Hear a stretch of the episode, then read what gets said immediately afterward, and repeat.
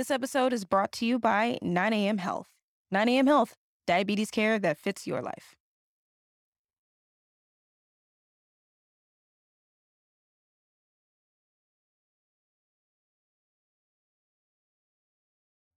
What's up, everybody? Welcome back to another episode of Healing in Hindsight, your no BS source for thriving with diabetes.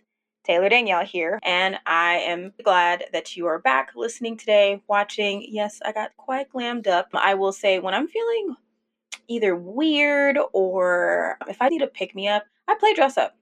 I did that when I was a kid. I used to take bed sheets and make them into gowns. I used to love creating my own storyline to movies that I love to watch. Anastasia was actually one of the main ones. I think I spent quite a lot of time rewatching that movie and I was like Anastasia's little sister and we were running around and even though like she was the next person to be heir to the throne or whatever, like she ran off and got hitched with old dude and I ran the country, but you know, that's not what happened in the movie. but I felt like I needed a little pick me up. So I got a little glammed up today. So I hope you enjoy. Nice little sparkly things. But it's interesting that I wanted to get a little glammed up today because what we're talking about today can feel or sound heavy. And it's not. I think that this subject is not only fascinating, but it's something that I continuously work at, and that's shadow work right? Now, I know some of you may be thinking, shadow work, are you doing some form of magic, witchcraft, whatever? No. And a lot of people confuse the phrase shadow work as suddenly meeting something magical. Now, for some people, it can, but for the most part, it's actually derived from a famous psychologist, Carl Jung, on the parts of the psyche. I think my dogs are fighting. Anyways, so it's something that I wanted to explore, especially as a diabetic, because the definition of shadow work, I feel like plays a huge role in any diagnosis that you have, honestly. So I wanted to talk about why doing shadow work can be beneficial, whether you're a diabetic or you're dealing with some other type of health condition that requires you to kind of pay close attention to it on a regular basis. And I, at least I feel like the more shadow work that I did, the more I unearthed things about myself that helped me do more and have better results in terms of managing my diabetes. So, we'll get into that in a second, but I wanted to take a moment to let you know that I am starting a second show. I don't know if you I don't know if I'm going to call it a podcast or not, but I'm pretty sure I'll take the audio and, and upload it as a podcast too because it makes sense. But I'm going to be doing a live stream show called Is There Room for Me? And it has nothing to do with being a diabetic. This podcast is staying, it's not going anywhere. I love this show. I love the content and the people that I'm meeting in regards to finding the diabetic community and being able to connect with people about our diagnosis and learn from each other and still thrive, even though sometimes it feels like we're supposed to give up and feel like, woe is me, I'm a diabetic, life is over. Clearly not true. But diabetes is not who I am, it is something that I live with. And if you don't know, I have actually been building up my personal brand, Taylor Danielle, in order to create something that is more to who I am and actually speaks to what I want to represent. And so I told you guys a couple episodes ago about my new program, Expedition You Journey to Your Best Self. And while I'm building that, I have been sitting on this idea honestly since I started healing in hindsight. When I was thinking about what I wanted to, you know, do after I understood that I enjoyed podcasting and I liked that I turned healing in hindsight into a podcast versus keeping it as a blog, this idea kind of sprang forth around the same time when I was going to start it. But I wanted to make sure I could stick with it. I wanted to make sure I had a good flow with this podcast. And I know some people are like, why would you do a second show? What is that necessary? I'm on paper, I'm not doing the same kind of crazy stats that big podcasters who have multiple ones are doing. Don't care. And the thing about it is, this live stream show is going to tackle two things that I'm passionate about. I say two things, but it's one thing, but it kind of covers two different areas. Let's go with that. The Is There Room for Me show is going to be a weekly live stream. It's going to be premiering on May 19th. I still have not decided if it's going to be a morning show or an evening afternoon show. I might try both to see how I feel, see how you guys respond to it. But essentially, it's talking about pure, unapologetic self acceptance. And instead of trying to fit in, and I don't know if you guys remember being in high school and getting out the lunch line and trying to find somewhere to sit, oftentimes I found myself sitting at my own table and my friends came to me. And it can feel like that in the world today, especially with entrepreneurship being such a constantly growing space and online work continuously growing, especially because of the pandemic. You can feel like, okay, somebody's already doing my idea. I don't even have a seat at the table to represent what I feel is important. And that's what I want to talk about. And that full unapologetic acceptance flows into confidence and body acceptance, and also in being able to go against what all the other people are saying and carve your own path. Because I've never been great at following the rules. Go figure. And I kind of feel like there's been so many systems designed to see me fail that following the same rules as those guidelines feels like it's going to lead to some form of failure. If I constantly follow what everybody's piece of advice is, but not what feels good to me, how do I know that I'm actually going to get to where I want to be and see the results that I want to have? Not to say that people aren't out there teaching good shit. Don't get me wrong. Totally long intro. Sorry about this, but I wanted to share this that I am starting a second show. It's going to be a weekly live stream. I'm excited about it. I'm probably going to repurpose the audio so that way, if you don't get to catch me live, you at least get to hear what's talked about. It also gives me opportunity to interact with people because when you're podcasting and pre recording stuff, sometimes it's hard to get people to engage. I get it. There's so many distractions and so many things like wanting your time. And I feel like live stream gives you an opportunity to connect with people, similar to Clubhouse. So, is there room for me? Coming soon. I'll have more. Feel free to hit me up if you want to know more. But be sure to follow my personal Instagram brand page at Taylor Danielle to find out more. Let's do it. You're listening to Healing in Hindsight, your no BS source for thriving with diabetes.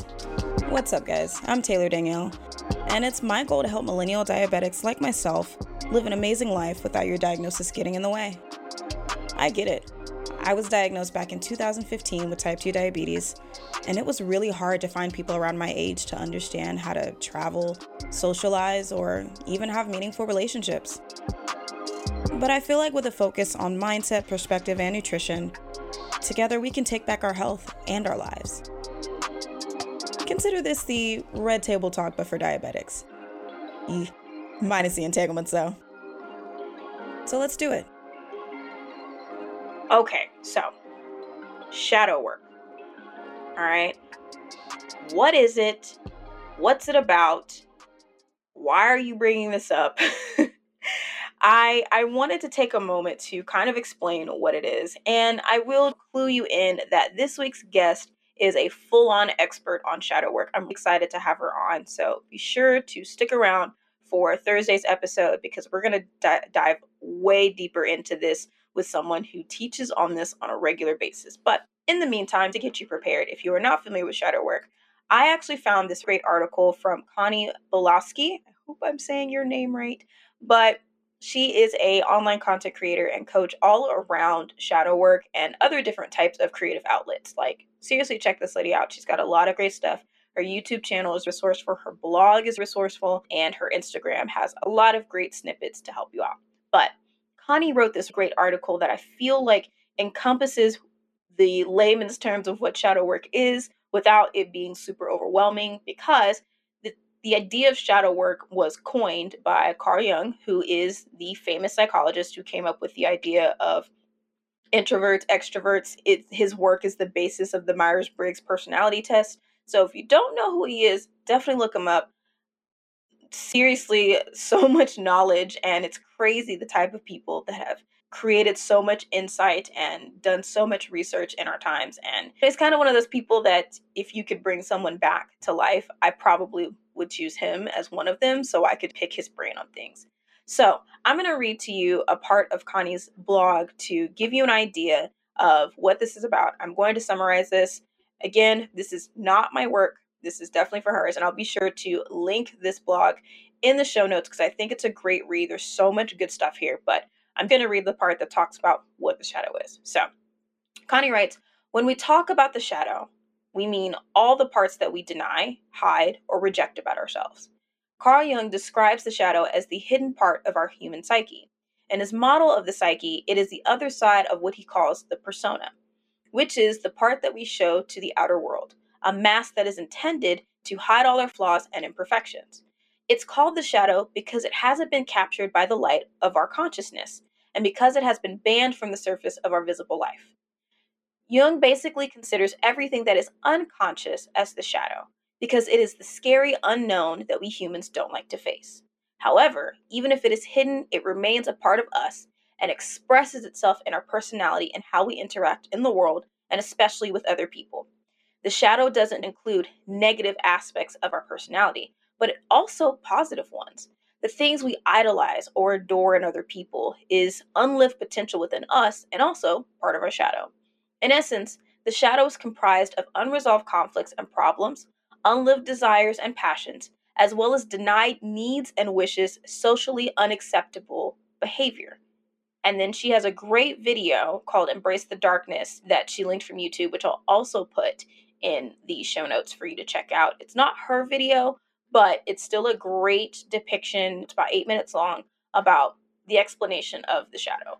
I think this line summarizes it well that the shadow is, in essence, it's comprised of unresolved conflicts and problems, unlived desires and passions, as well as desi- denied needs and wishes social and socially unacceptable behavior. So, shadow work is addressing that whole list of things.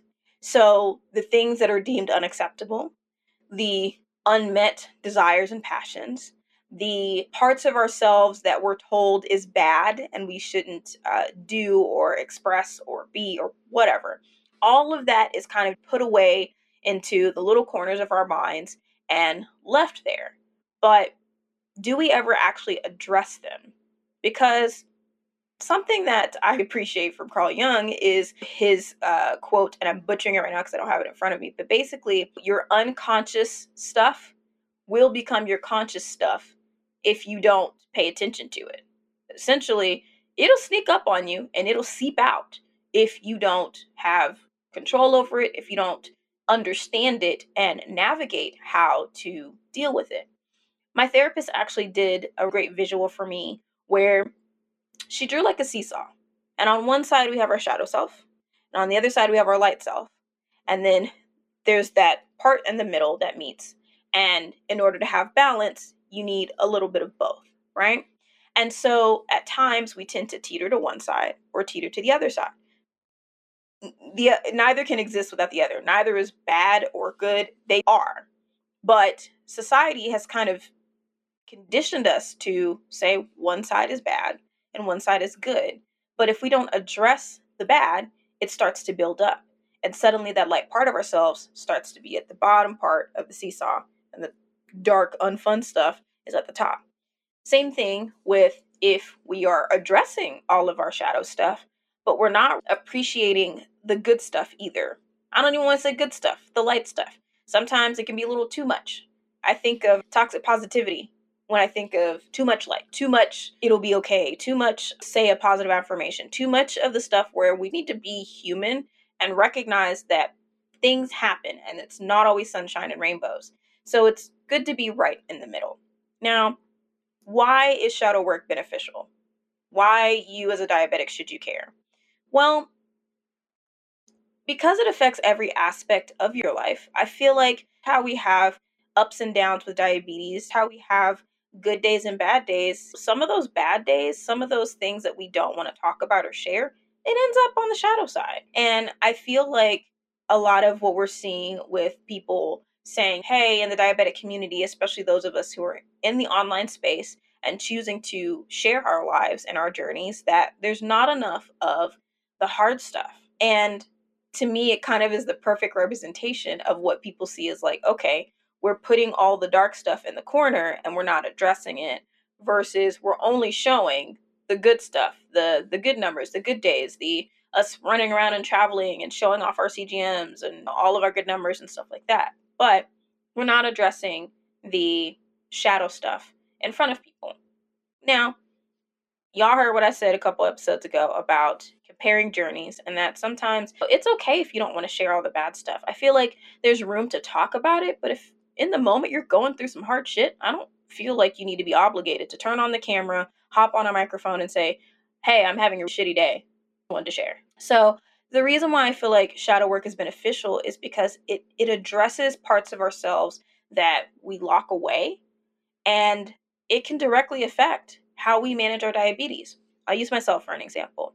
So, I realized that a big part of my diabetes management was not taking full responsibility and accepting my body where it's at in terms of how it looks, in terms of what it's going through, in terms of so many different things. Like, I was diagnosed at a time where I felt my lowest, where I kind of hated myself because I felt gross. I felt unattractive. I felt like I was failing because I wasn't healthy and my diagnosis was a was proof of that that I am in this bad spot and it feels like I'm never going to get out and now I have something that basically is a constant reminder every day that I'm not getting out of this. And so it required me to do a lot of deep inner work on myself because until I accepted my body exactly as it is, where it's at, no matter what my desires are in terms of wanting it to look a different way or wanting it to be in a better health state, I needed to recognize that's not what's present right now, and that is okay. And it pushed me to not only address my insecurities, which a lot of times can end up on your shadow side, but it made me understand that my insecurities weren't bad. A lot of times we think about traits of ourselves that the world doesn't deem as okay as suddenly bad. It doesn't mean that they actually are, it's that's what someone else has determined. And that might not actually be the case. So I see my insecurities now as learning points, as areas of improvement where I need to sit with myself and understand the history and the root of why do I feel insecure about this? And if we're going to continue with the body analogy, it's because I grew up in a space where weight and how you looked mattered more than who you are, right? Where my 90s kids at? We were constantly surrounded by imagery of here's what is an acceptable beauty standard for you, Taylor. Because you're not meeting this beauty standard, there's no way that you can be valued or deemed as worthy of anything else because you don't fit this beauty standard. And especially in a time when representation is not as prominent as you would like. Granted, I grew up with some representation, but it still wasn't very realistic. There's still a lot of choosiness in even minority culture of representation. And you still had to be super fit. You still had to have the small waist, the big boobs, the curvy butt and legs, and all these other things. And you had to meet those standards in order for anybody to say, I can take you seriously. And even then, especially as a woman, it wasn't about being taken seriously. It was you're pretty. That's it. There be cute. So in order to realize that I was absorbed in standards that wasn't designed for me, I had to address my insecurities. I had to realize, you know what? I've been so hard on myself. I spent so much money on fitness guides, on nutrition plans, on all of these things that I never finished or followed or didn't fit for my lifestyle because it wasn't designed for me. It was designed for an image out there that I don't fit. And so once I understood that, once I figured that out, it it let me exhale. It let me feel okay that like, you know what?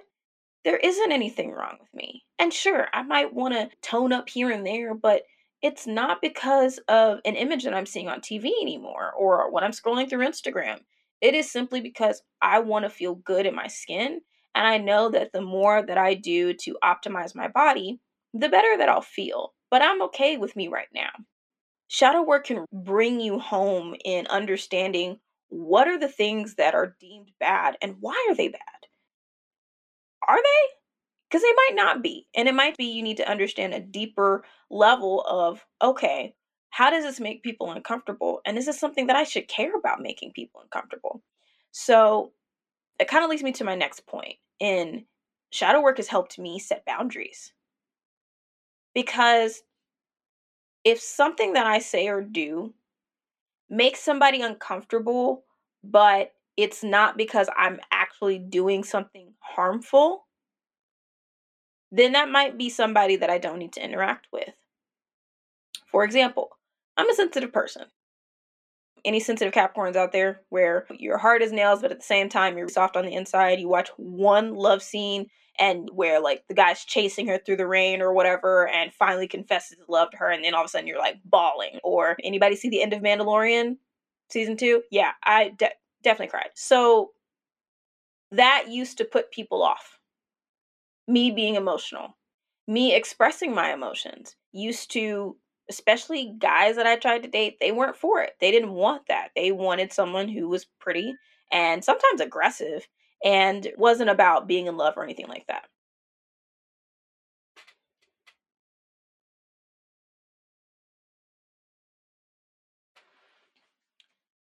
And so it made me feel like being someone who was emotional was bad because men weren't responding to me it wasn't until I became aggressive and sassy and, you know, snappy. And not that that isn't a part of who I am, because I am. But at the same time, I'm soft and I'm sensual and I am a hopeless romantic and I love the mushy, gushy stuff. I do. I do. And it made me realize that I had to start learning to set boundaries with people, and that if you can't accept that I'm emotional and that I need to share my emotions sometimes, or sometimes I might cry, like then maybe we don't need to be associates because I shouldn't have to change that about myself to make you feel comfortable. Mm-mm, that's not how that works.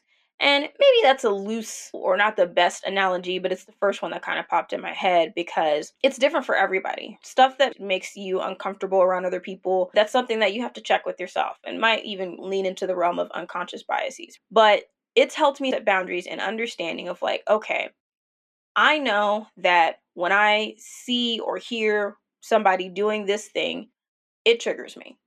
It makes me uncomfortable. I start getting angry, and it's not even that person's fault that I'm angry. It pisses me off.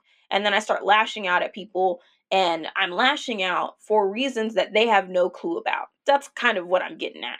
So it has helped me to understand that when I come up against something that's a part of my shadow that is uncomfortable for me, it helps me understand okay, you need to work through this, but don't throw yourself in a tizzy, right? So, if this is something that makes you uncomfortable, if this conversation, if this environment, if this movie, if this song, whatever, if it is bringing you to a place that makes you feel less than yourself, then step away, bring it back. And I feel like that was prominent in my social media consumption and my entertainment consumption. Honestly, all around. I love hip hop. I do hip hop, R and B, all of that, and I am a big Megan Thee Stallion fan. Cardi too, but there are moments where I have to kind of slow down on that. It's nothing that they did. It's sometimes the overly aggressive sexual woman, black women, on top of that, is too much for me. And not because I feel like they're doing it to fit a standard. I wholeheartedly feel like that's who they are, and that's great. I feel like more women should own their sexuality more and shouldn't give a shit about anybody else or what they think about it or if it's too in your face, considering how objectified we've been over centuries. I think we deserve to be able to, if we want to talk about our sex lives or how we like to have it or whatever, we should be able to sit at the table and do it like men do. Another rant for another day. But I recognize that sometimes when I'm listening to stuff like that, I start to get influenced by it in ways that aren't positive for me. And so sometimes I'm like, all right, I need to kind of shut that down. I need to step away from it for a little bit. I need to listen to music with no words right now or something chill to kind of balance that out. Same thing with like Instagram. I had to unfollow so many accounts that made me feel low about myself. And they're not doing anything but promoting their stuff some of the influencers that I used to follow, like they're not doing anything to hurt me. They're living their lives. They have no clue I even exist. So it helped me learn how to cut things off, how to step away, even conversations with my family. Like there might be some unspoken things that I feel like me and my family need to go through, but I've resolved those things within myself. But when certain topics come up, I have to limit how much I say and interact with.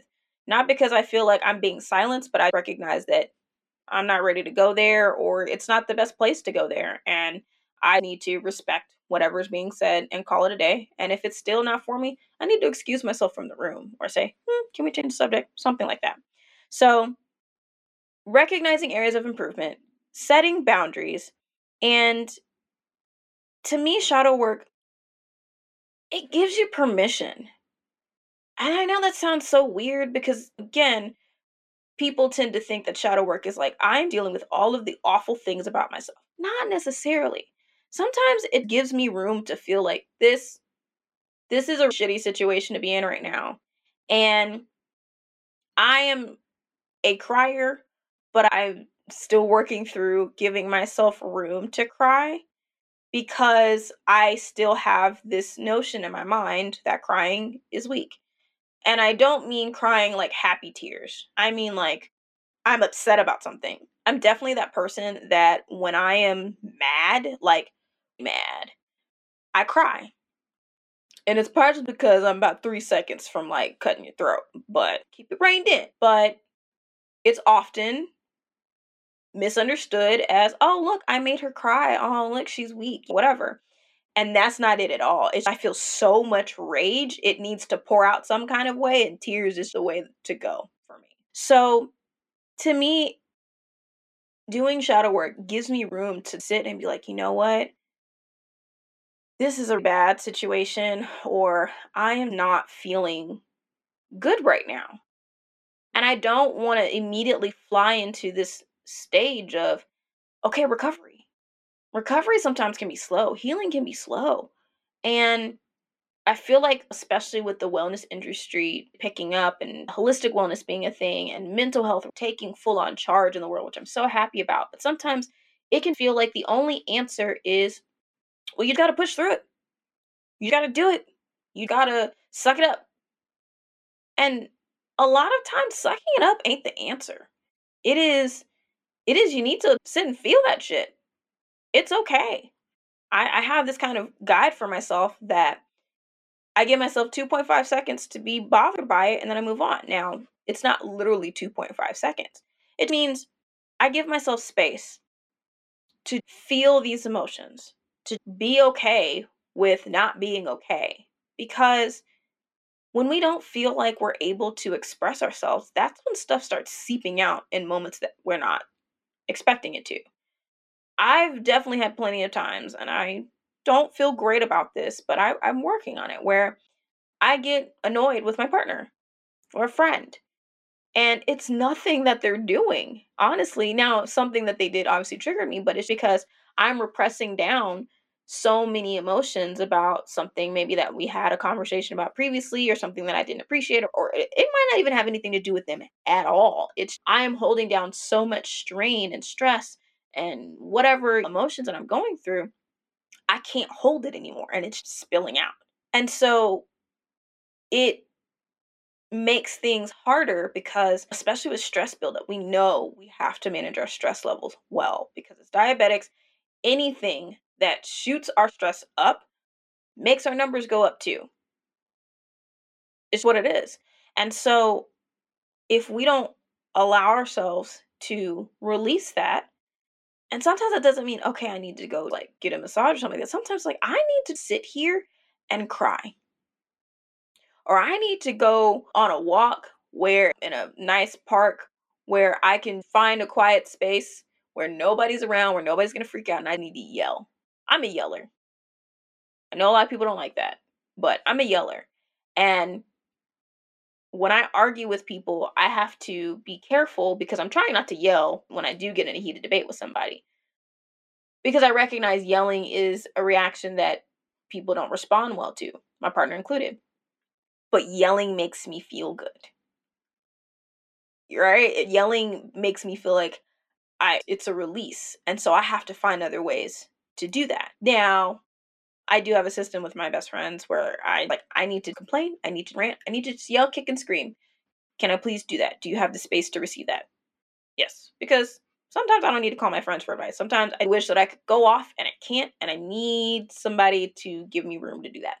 So it gives you room to feel what you need to feel. So that way you can start the process of addressing it.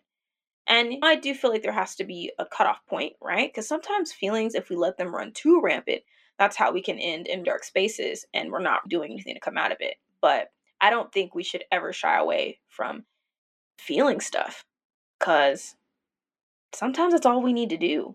So, my last two things are eh, they're pretty much the same, which is like deeper connection to yourself and deeper appreciation of yourself. Shadow work can unearth a lot of stuff that you didn't even realize that you were holding. I realized through my shadow work that I not only care deeply about what people think of me, and I've worked through that, but it's more so my support system, my close circle of friends, my partner, my parents, my sister, their opinions of how I'm doing and them being proud of me, them being respectful of the work that I'm doing, them liking the work that I'm doing, all of that matters deeply to me.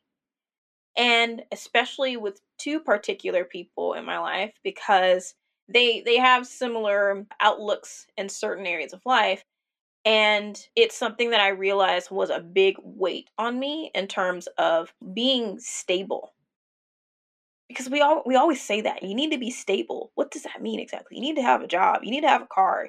You need to have a roof over your head. You need to have all your bills paid consistently, and you need to have money in the bank for savings, and you need to be stable before anything else.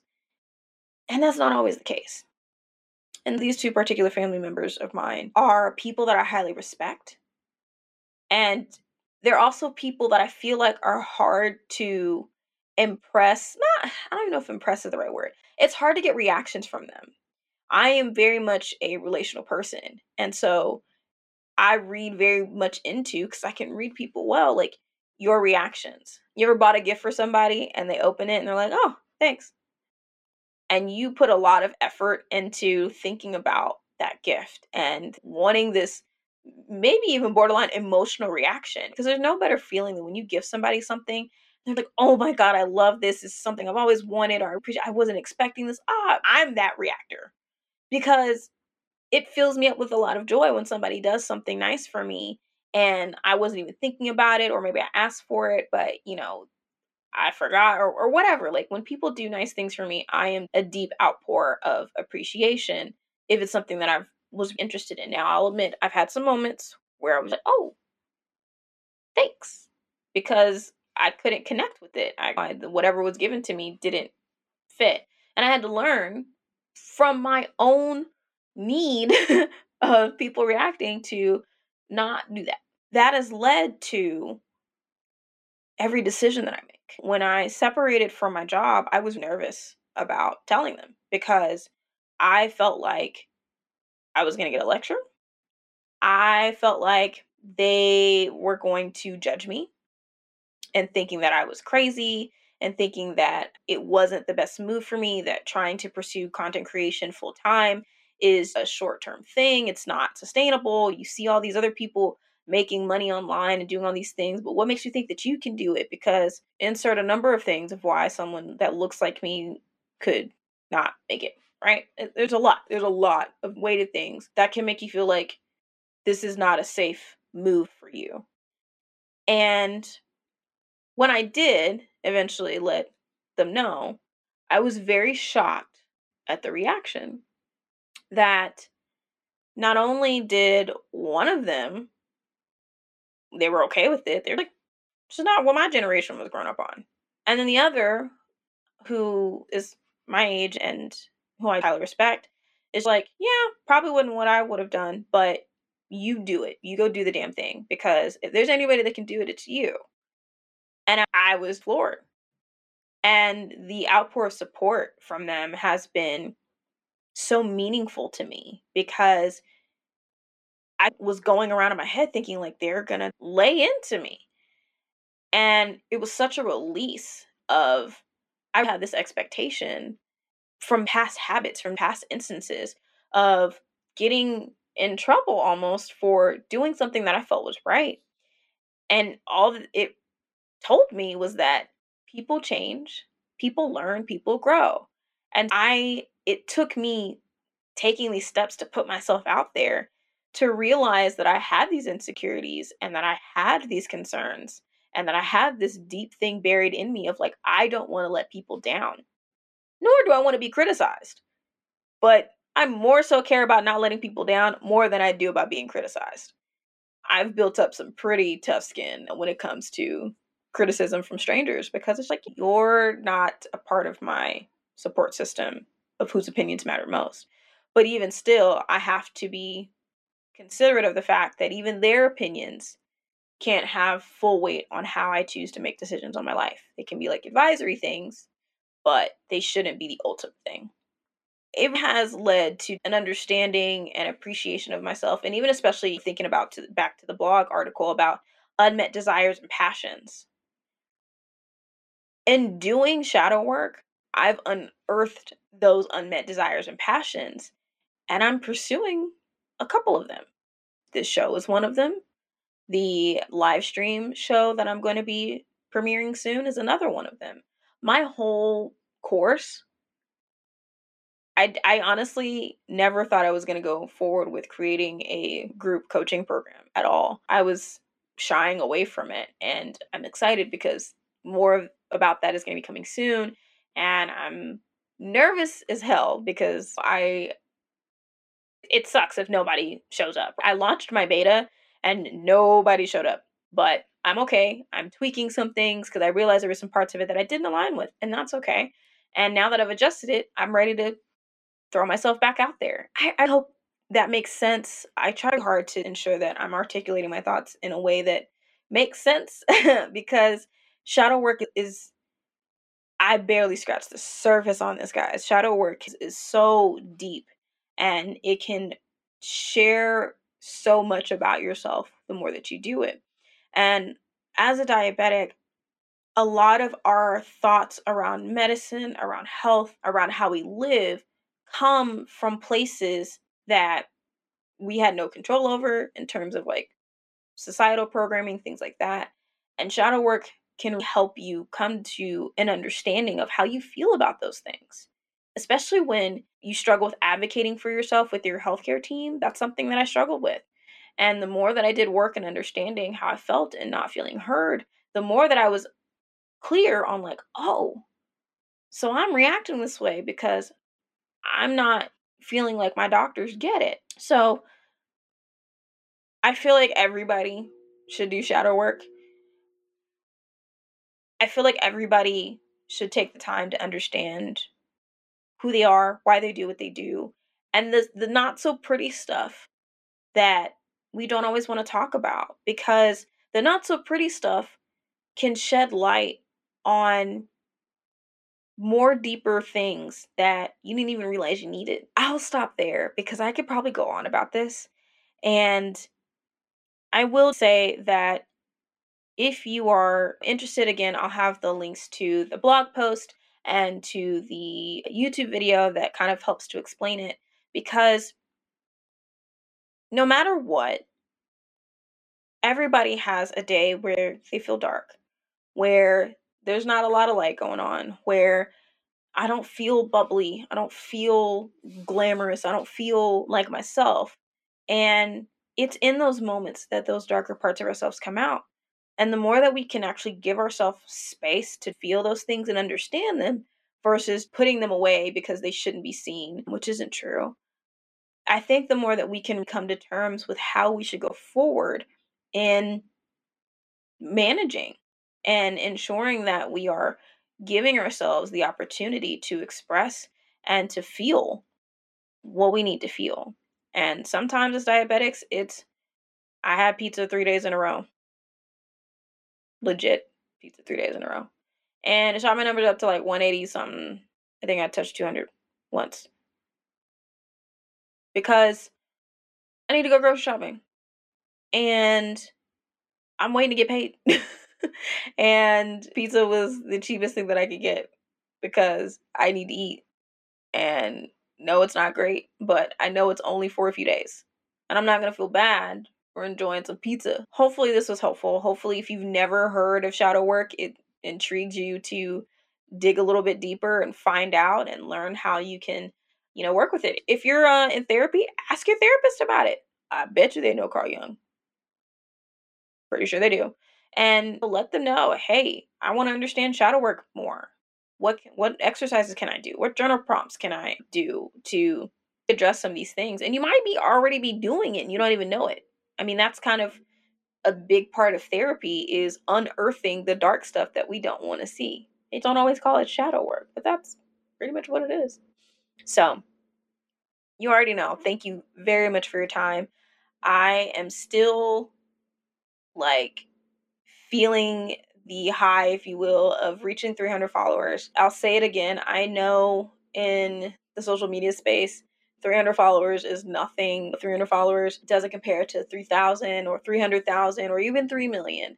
But I need you guys to know that I have no intention of rushing this insta fame thing, if that's what you want to call it. I like doing this. And yes, I want it to be a lucrative job, but I'm not looking to be nothing crazy. If I get there, do I want to make money? Yeah, but I care more about what this means and what this can mean for other people more than I do about dollar signs.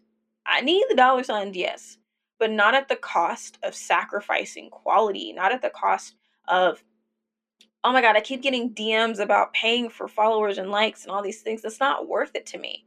To me, it matters more that I am receiving genuine people who are either interested in what I have to say, who want to support what I have to say, or who think I'm cool. I think I'm cool. So thank you, each and every one of you. And even if you're not following me on Instagram, but you're following the show, you're subscribed, you're listening to every episode as it comes out, it does mean a lot to me. So you already know Instagram at healinginhindsight.com. Oh, uh, well, Instagram at healing in hindsight. My website, healinginhindsight.com. You can search YouTube, Healing in Hindsight, if you want to watch the video or check out IGTV. Instagram and YouTube are pretty much the two places where I'm living. Yes, right now YouTube is mainly where you can see the show. I am debating on doing some other types of diabetic related content on YouTube, but even so, Instagram and YouTube are the two places where you can find me most. And of course, I'll have more information for you later date for my live stream show. Again, go follow my personal brand at Taylor Danielle. Get more on that. Thank you guys so much. And if you truly want to support the show and keep the lights on here and help me keep going and creating, you can always head over to buymeacoffee.com forward slash Taylor Danielle and buy me a sugar free drink. I'd appreciate it. Until next time. Until next time, guys.